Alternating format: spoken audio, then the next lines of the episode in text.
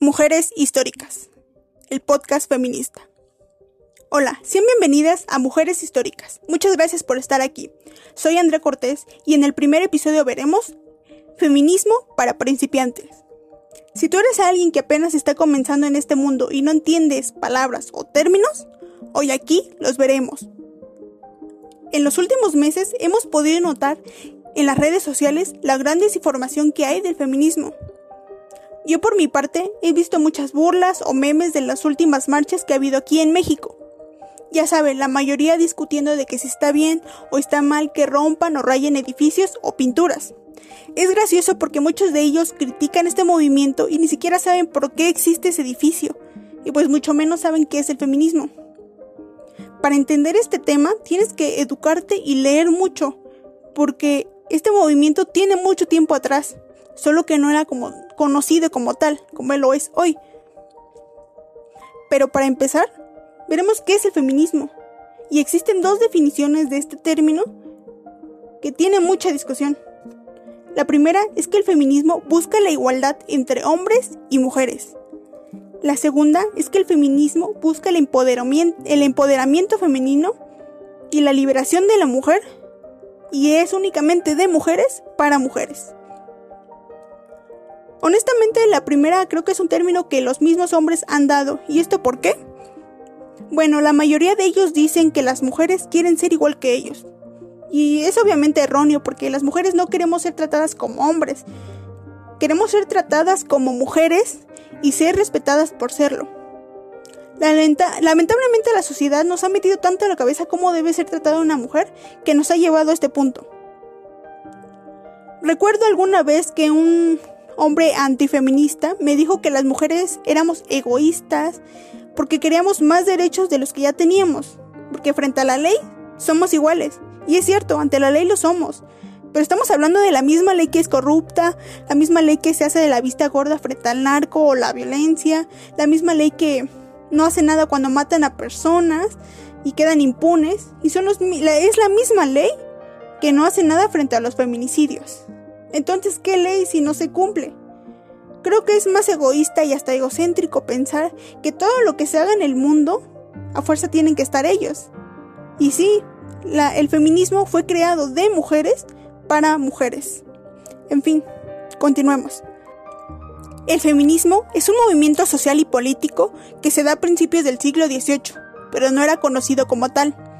Y es cuando un grupo de mujeres como colectivo toman conciencia sobre la opresión, dominación y explotación a las que se han visto expuestas.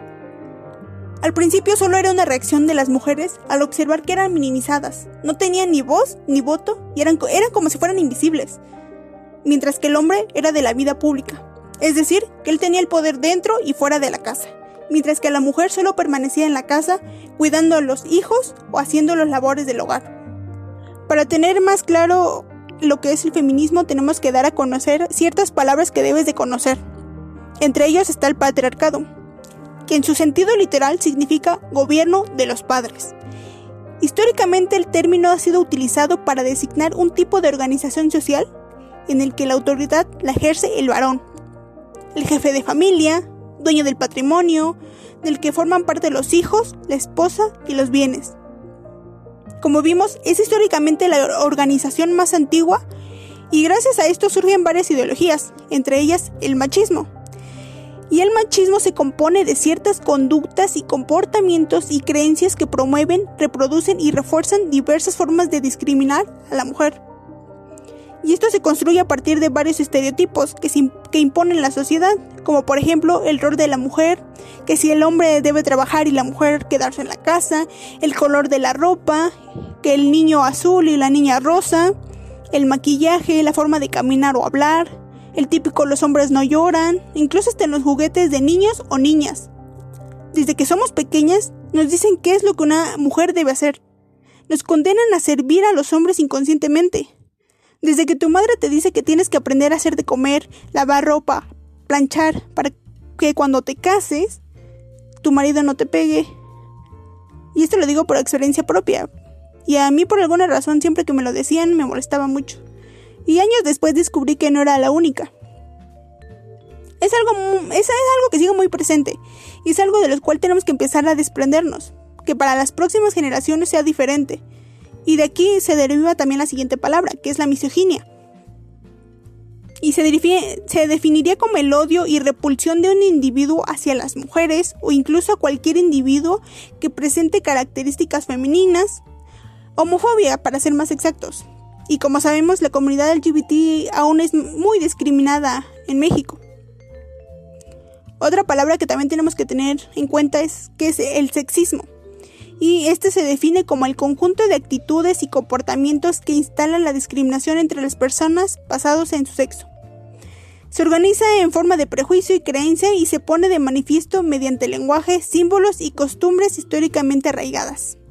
En pocas palabras, son pequeñas situaciones que las mujeres pasan por las creencias y costumbres muy arraigadas. En pocas palabras, el sexismo es cuando definen a la mujer como el sexo débil y al hombre como el sexo fuerte. Para tener más claro esto, pongamos estas situaciones. Cuando una mujer tiene está de mal humor, lo primero que dicen es que está en la regla.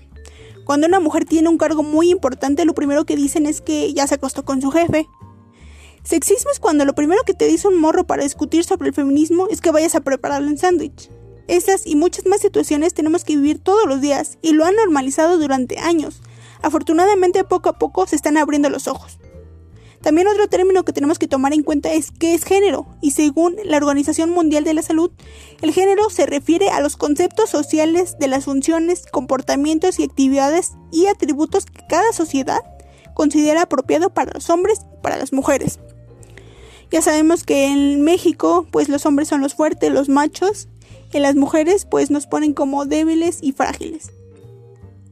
De este se deriva el siguiente término, que es violencia de género y las Naciones Unidas definen la violencia contra la mujer como todo acto de violencia de género que resulte o pueda tener como resultado un daño físico, sexual o psicológico para la mujer, tanto en la vida pública como en la privada. De aquí se derivaría el abuso, que es el uso intencional de la fuerza o el poder físico, de hecho, o como amenaza contra uno mismo, otra persona o un grupo o comunidad, que cause daños psicológicos, lesiones o incluso la muerte. Claros ejemplos de abuso o maltrato es en una relación, ya sea de noviazgo o de matrimonio, cuando el novio le pega a la, a la novia. Creo que hay muchos casos en México. La siguiente sería el acoso sexual, que es el cualquier comportamiento físico o verbal de la naturaleza sexual que tenga el propósito o busque el efecto de atentar contra la dignidad de una persona. Esto puede ser dentro del ámbito laboral escolar, incluso dentro de la misma familia. Un claro ejemplo y muy tristemente es cuando un hombre te acaricia la pierna en el transporte público o pegan su miembro en alguna parte del cuerpo, ya sea en el metro o camión. Cuando te piropean en la calle, entre otras. Y digo que es muy triste porque cada mujer de este país le ha pasado al menos una vez. Veremos otras palabras un poco más fuertes y veremos qué diferencia hay entre el homicidio y el feminicidio. El homicidio es la muerte causada a una persona por otra. Jurídicamente es un delito y consiste en matar a alguien por acción u omisión, con o sin intención. El feminicidio en la ley mexicana se define el que comete el delito de feminicidio quien prive de la vida a una mujer por razones de género y especifica siete circunstancias que se pueden entender como razones de género. La primera es que la víctima presenta signos de violencia sexual de cualquier tipo. 2. La víctima se haya infligido lesiones o mutilaciones infamantes o degradantes, previas o posteriores a la privación de la vida o actos de necrofilia. 3. Existen antecedentes o datos de cualquier tipo de violencia en el ámbito familiar, laboral o escolar, del sujeto activo en contra de la víctima. 4. Haya existido entre el activo y la víctima una relación sentimental afectiva o de confianza. 5. Existan datos que establezcan que hubo amenazas relacionadas con el hecho delictuoso, acoso o lesiones del sujeto activo en contra de la víctima. 6. La víctima haya sido incomunicada, cualquiera que sea el tiempo previo a la privación de la vida. 7. El cuerpo de la víctima sea expuesto o exhibido en un lugar público.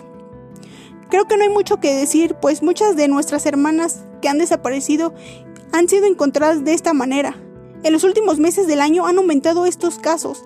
10 mujeres al día en México desaparecen y hay quienes minimizan esta situación. Ahora veremos la diferencia entre vandalismo e iconoclasia. El vandalismo es un delito que se da cuando una persona destruye o profana los bienes de otra persona sin permiso y sin ningún objetivo. Por ejemplo, cuando vemos los grafitis en las calles o como hace algunos años las personas se metieron a la fuerza tiendas departamentales a destruir y a robar cosas con la excusa de que el gobierno les había robado más. Al contrario de la iconoclasia, que en la expresión griega significa ruptura de imágenes, y es una doctrina que rechaza el culto a las imágenes sagradas, así como la actitud heredada y la autoridad que las figuras o estructuras representan en ellas. En cada país hay símbolos o estructuras que representan a cada nación y nosotros como mexicanos también las tenemos. Por ejemplo, la bandera, el himno, el ángel de la independencia, el Palacio de Bellas Artes. Pero ¿qué pasa cuando esos símbolos ya no nos representan? Si nos sentimos que nos están rechazando o nos están dando la espalda. Pues las feministas sentimos que el Estado nos está fallando porque a pesar de que 10 mujeres mexicanas desaparecen diariamente, no están haciendo nada. Así que es un derecho el poder expresarse. Así que de mi parte yo apoyo cualquier tipo de manifestación eh, que mis hermanas feministas sientan que es correcto. Y justamente para esto vamos a hablar de la siguiente palabra que es muy importante porque a mí en lo personal me cambió la vida porque cuando conocí el feminismo me di cuenta que muchas veces nos hacen rivales, nos, rival, nos hacen rivales de las mujeres. Y esta palabra es sororidad. La sororidad se refiere a la hermandad entre mujeres con respecto a la desigualdad de género. Es un pacto entre mujeres, un apoyo entre mujeres. Y es un concepto derivado del latín soror que significa hermana. Quiere, quiere decir que entre mujeres, en lugar de dividirnos, nos apoyamos entre sí y respetamos su forma de vida, de forma de caminar, su forma de hablar, su forma de vestirse, su forma de, de vivir o cómo lleva su vida sexual. Así que si tú eres una feminista principiante, te apoyo a que leas más sobre este término y te unas a nosotras. Bueno, para terminar te quiero agradecer por tu tiempo, por haberme escuchado. Si son una o dos mujeres o más, eh, lo importante es que esto te haya ayudado a aprender un poco más de este movimiento y sobre todo reflexionar. También te invito a que me sigas en redes sociales, en Twitter como Mujeres Históricas y en Instagram como Mujeres-HST. Y bueno, para decirte que también en octubre estaré subiendo algunos episodios pues por la festividad de de noviembre y octubre, Halloween y Día de Muertos. Estaré subiendo casos de mujeres un poco misteriosos por ahí. Así que bueno, pues nada, muchas gracias por haberme escuchado y nos vemos en el siguiente episodio.